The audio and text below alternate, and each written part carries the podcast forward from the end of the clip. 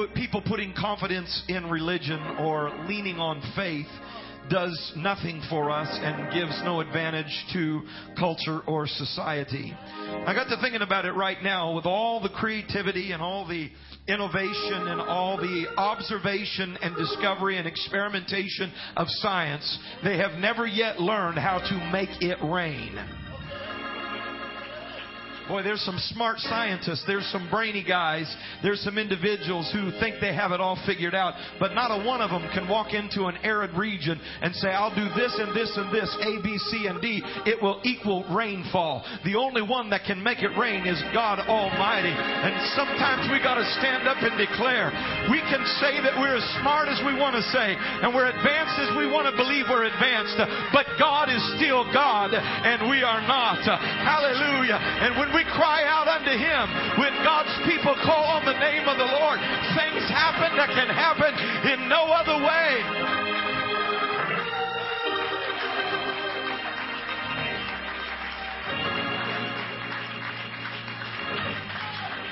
Hallelujah. Hallelujah. Amen. So our president can introduce an economic stimulus plan. Congress can do what they would try to do. The uh, uh, I don't know what his name is. Used to be Alan Greenspan. It's another guy now. Can do whatever he wants to do to try to stimulate the economy, raise taxes, lower taxes, give tax benefit, whatever. But we're in the midst of a group of people that has more influence and power than any of those. Because we can stand in the presence of God and say, God, let it rain. Let it rain. Let it rain. Heal our lands. Forgive us of our sins. Let it rain. Let it rain. Let your will be done. Let your glory be manifest in our country, amongst our people, in Jesus' name. In Jesus' name. In Jesus' name. Second Timothy chapter number four. I want to read verses five through eight in your hearing. A passage of scripture most of you have heard before. Some of you may even be able to quote it by memory. But these are the words from the Apostle Paul after he has invested himself and given himself in ministry for years, planting churches, going on missionary journeys. This is the second letter he writes to his protege, Timothy. And in it, he says to Timothy, beginning in verse 5, But watch thou in all things, endure afflictions do the work of an evangelist, make full proof of thy ministry. For I am now ready to be offered, and the time of my departure is at hand. I have fought a good fight. I have finished my course. I have kept the faith. I want you to repeat, kept the faith. Kept the faith.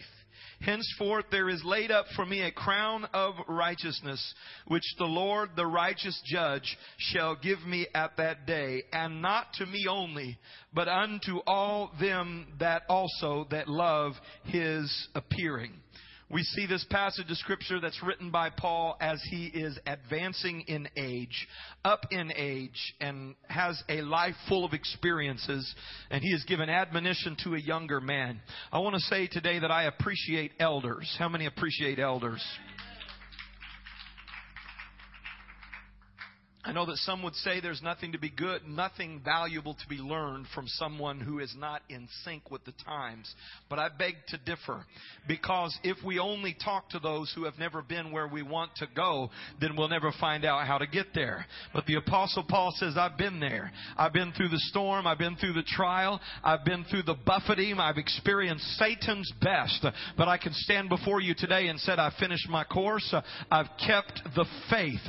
And so I encourage you to endure, endure, endure afflictions. Do the work of an evangelist. Make proof of thy ministry because I've been there and it can be done. I want to tell you today that you can make it, that you can make it all the way. You don't have to start and then quit. You don't have to let every bit of affliction and difficulty and trial and testing cause you to throw in the towel, but you can finish your course. You can finish your race.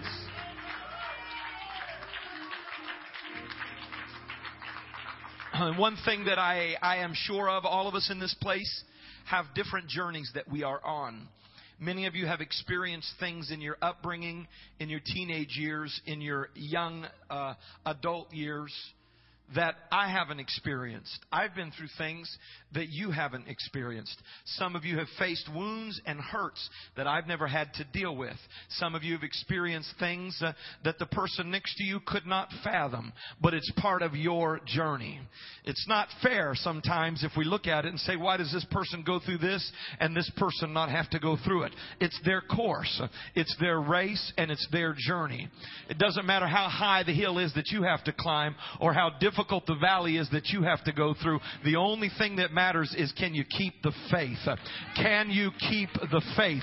It doesn't value me any to compare my journey with my brother and say, God, you're not fair. Why do I have to go through this? And they don't have to go through this. I'm here to tell you, I don't have the answer to all those questions. God is sovereign. His ways are above our ways and we'll understand it better by and by. The only thing you have to worry about is can you keep hold of the faith, your faith journey. Jesus, we thank you today for your anointing and power and blessing. I pray that you'd give me, Lord, your anointing today to speak a word of encouragement, a word of hope, and a word of faith to someone in this house today. In the next few minutes, we pray in Jesus' name. And everybody said, Amen. Clap your hands as you're seated today. Hallelujah. Praise the Lord. Praise the Lord. You finish the course in this passage of scripture, the apostle Paul says or makes it clear by keeping the faith. You don't finish the course by running the fastest. You don't finish the course by being the most aggressive. You don't finish the course by being the most notable or noticeable member, but you finish the course by keeping the faith. And I want to talk to you for just a few moments uh, this uh, afternoon about this thing called faith. Uh, faith is a broad word Many people use it to describe a variety of religions. Uh, but when we talk about faith at the very core of its meaning, it simply means to believe in and to have confidence in and to trust in a God that you have never seen before in the flesh. Uh, so faith speaks of this believing and putting trust in something that someone from the carnal perspective, uh, from the scientific realm, if you would, might think is foolish. And I look at faith as I study faith and think about faith. I notice the words of Jesus who spoke much of this thing called faith. There are times when Jesus said to someone, Oh ye of little faith. Everybody say little faith. And uh, at another time he said, You faithless generation. Another time, uh, he told a man, Great is your faith, or another place, I have not seen faith this great. So we have great faith or big faith, uh, and we have little faith, uh, and we have no faith. In Acts uh, chapters number 3 and 4, I believe it is, uh, Stephen and Barnabas, men in the New Testament church, are referred to as men that are full of faith. Everybody say full. So when you think little faith, big faith, great faith, full of faith, faithless, you kind of get this picture that you have a container. The Bible says all God has given to every man the measure of faith. We have a container. Not a physical or visible container. It doesn't show up on the x-ray machine or a CAT scan. But there is a container that all of us have in our spirit man that is our faith reservoir. We have faith in our spirit and a container. And it, as with any other container, whether it be a gas tank or uh, uh, uh, something that uh, you put uh, beverages in, that container can be empty or little, low. It can be full. It can be have a great amount in it. And the same is true of this substance uh, that the Bible says is the substance of things hoped for, the evidence of things not seen. All men and women have the capacity to believe in God. And this faith container that we have is ebbing and flowing.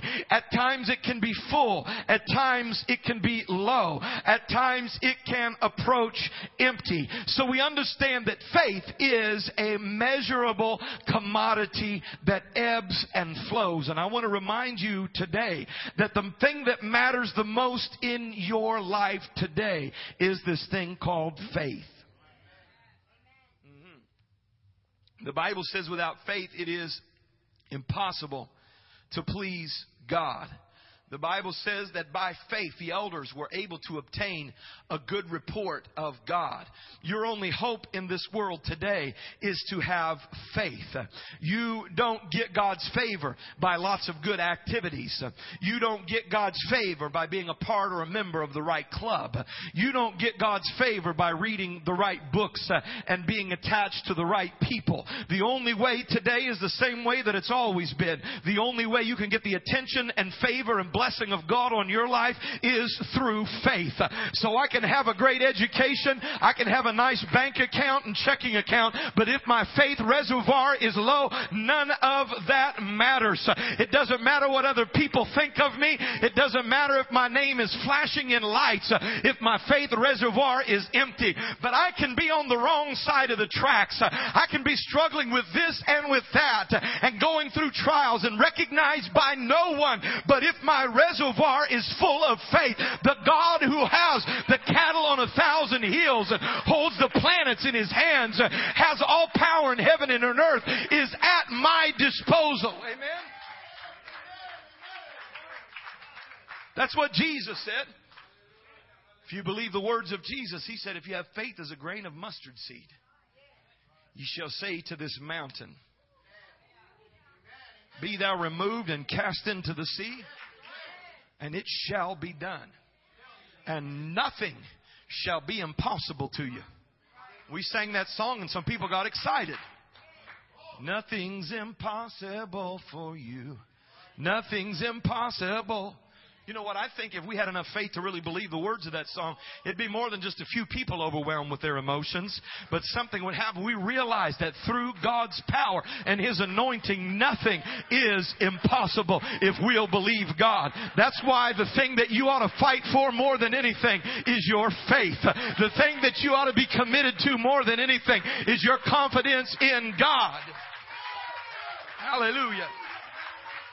Hallelujah. And so, the enemy of our soul that we talk about and you've heard preached about and is mentioned frequently in the Word of God, Satan and the kingdom of hell, whose objective, the Bible says, is to steal, kill, and to destroy. Jesus said, uh, The enemy cometh not but for to kill, to, to steal, kill, and destroy. But I'm come that you might have life and that you might have it more abundantly. So we understand very quickly the objective of Satan. And when we go through trials and difficulties in our life and we recognize the enemy is attacking, it may be in the area of our health, and we understand that the enemy is attacking because sickness seems to come in waves and pain or headaches or stress, and we recognize this is an enemy attack. Uh, this is Satan coming against me. Sometimes you can recognize an attack of the enemy in your family, against your marriage, perhaps, and there's something eating away or eroding the fabric or foundation of your marriage, and you're wondering, how am I going to make it? How are we going to make it through? And we recognize that the enemy is trying to destroy our marriage, and sometimes even in the family with our kids, we can recognize uh, the attack of the enemy against our children, whether they're little bitty babies or whether they're grown adults. Uh, we recognize the enemy is attacking. But I want to share with you today, all of these things that I have mentioned are not the goal of the enemy. It's not the devil's goal to destroy your marriage, and it's not the devil's goal to mess up your family. It's not the devil's goal to put you on a deathbed or a sick bed. The devil has one simple goal. All of those uh, are ways of obtaining objective. They're part of his strategy. Can you understand? That's not his goal, that's his strategy. The goal is to steal your faith.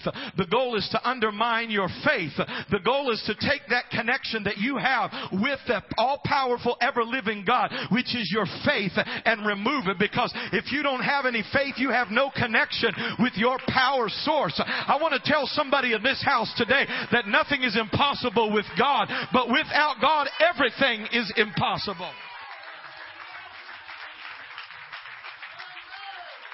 Yeah. I said it. I said everything. Everybody take a deep breath into your lungs. You did that, didn't you? No, God did that for you. You can't even suck wind into your lungs without it being a blessing from God.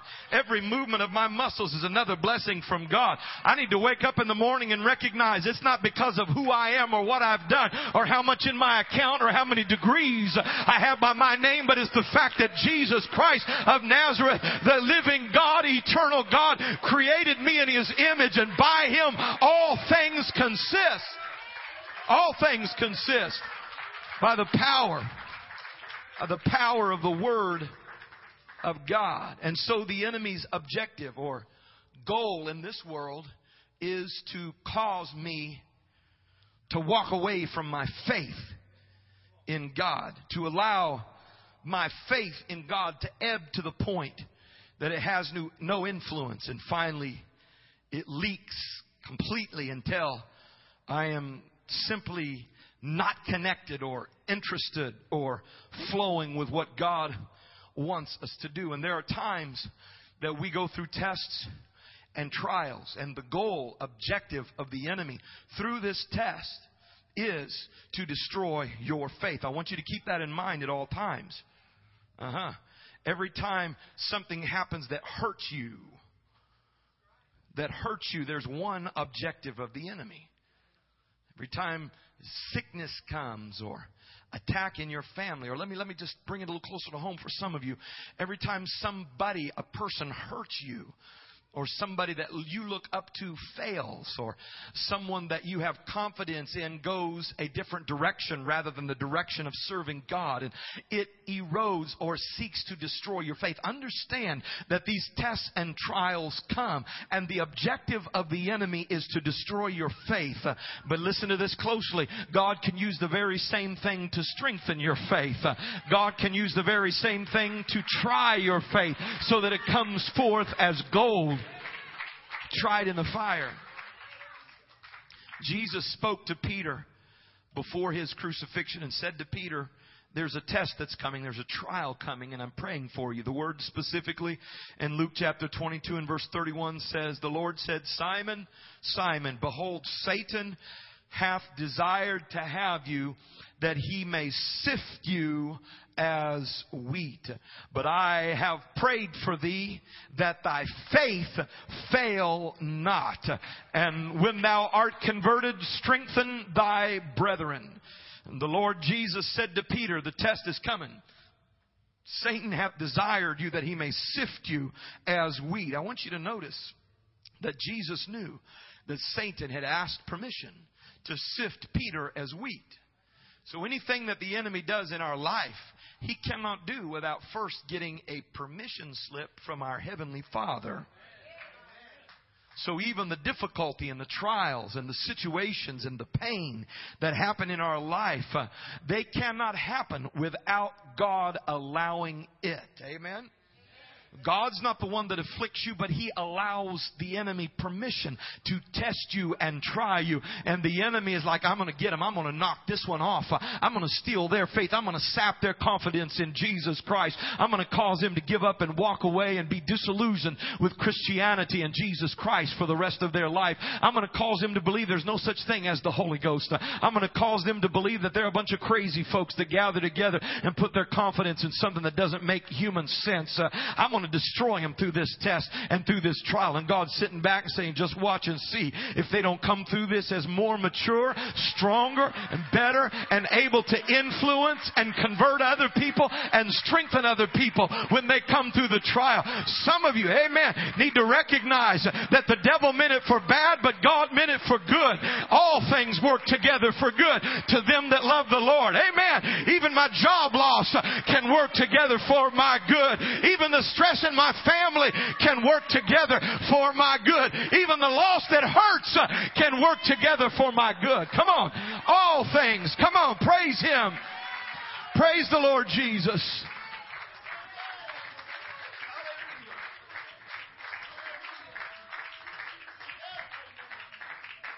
Hallelujah. Jesus said, in essence, Satan has permission, permission to sift you. Satan has permission to come and try to destroy or shake or undermine whatever way he can you and destroy you. but I'm praying for you.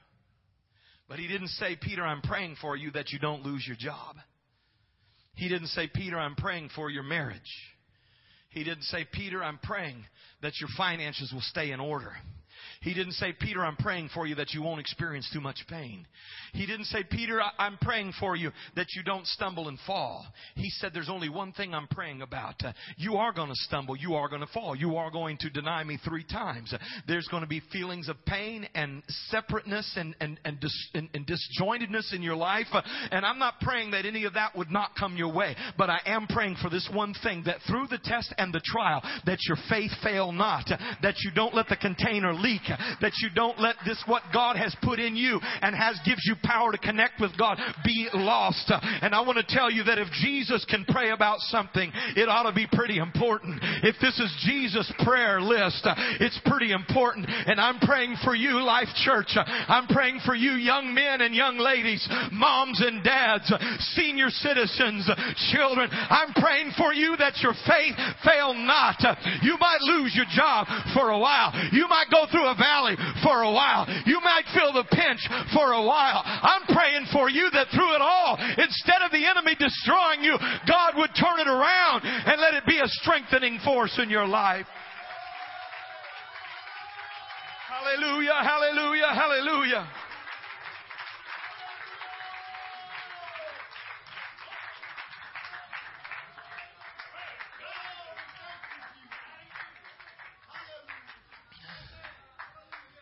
Hallelujah. First Peter chapter 6 and verse 12.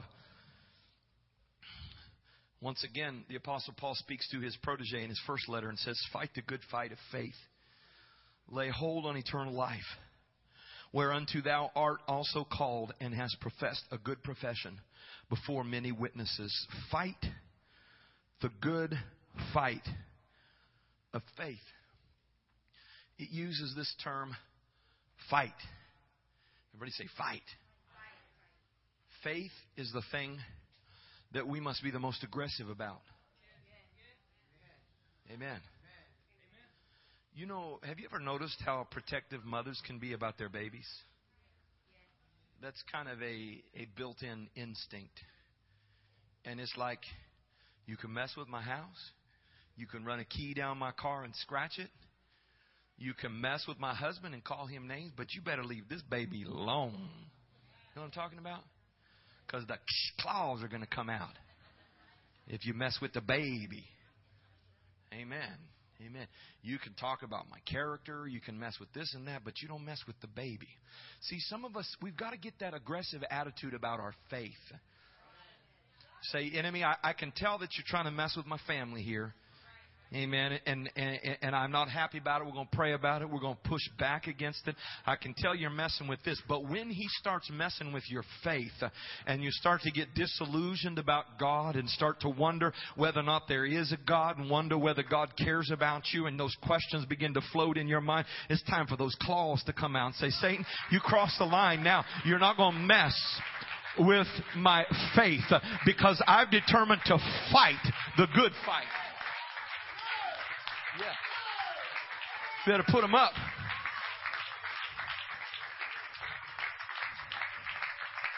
Put them up because we're going to fight.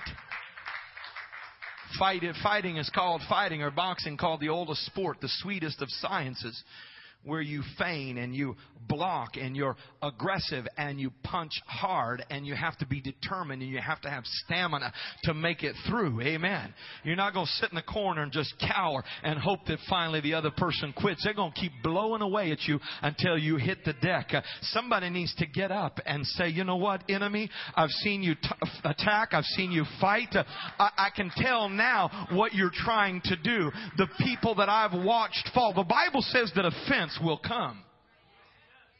That means there are going to be people who will offend you. And some offense is obvious, like someone says something to hurt you, or somebody promises you something and doesn't come through with it, or somebody doesn't recognize your effort that you put into something and you feel offended. Anybody ever felt offended before? I mean, all of us can say, "Yeah, I know what it what it feels like to feel that little sting of ouch."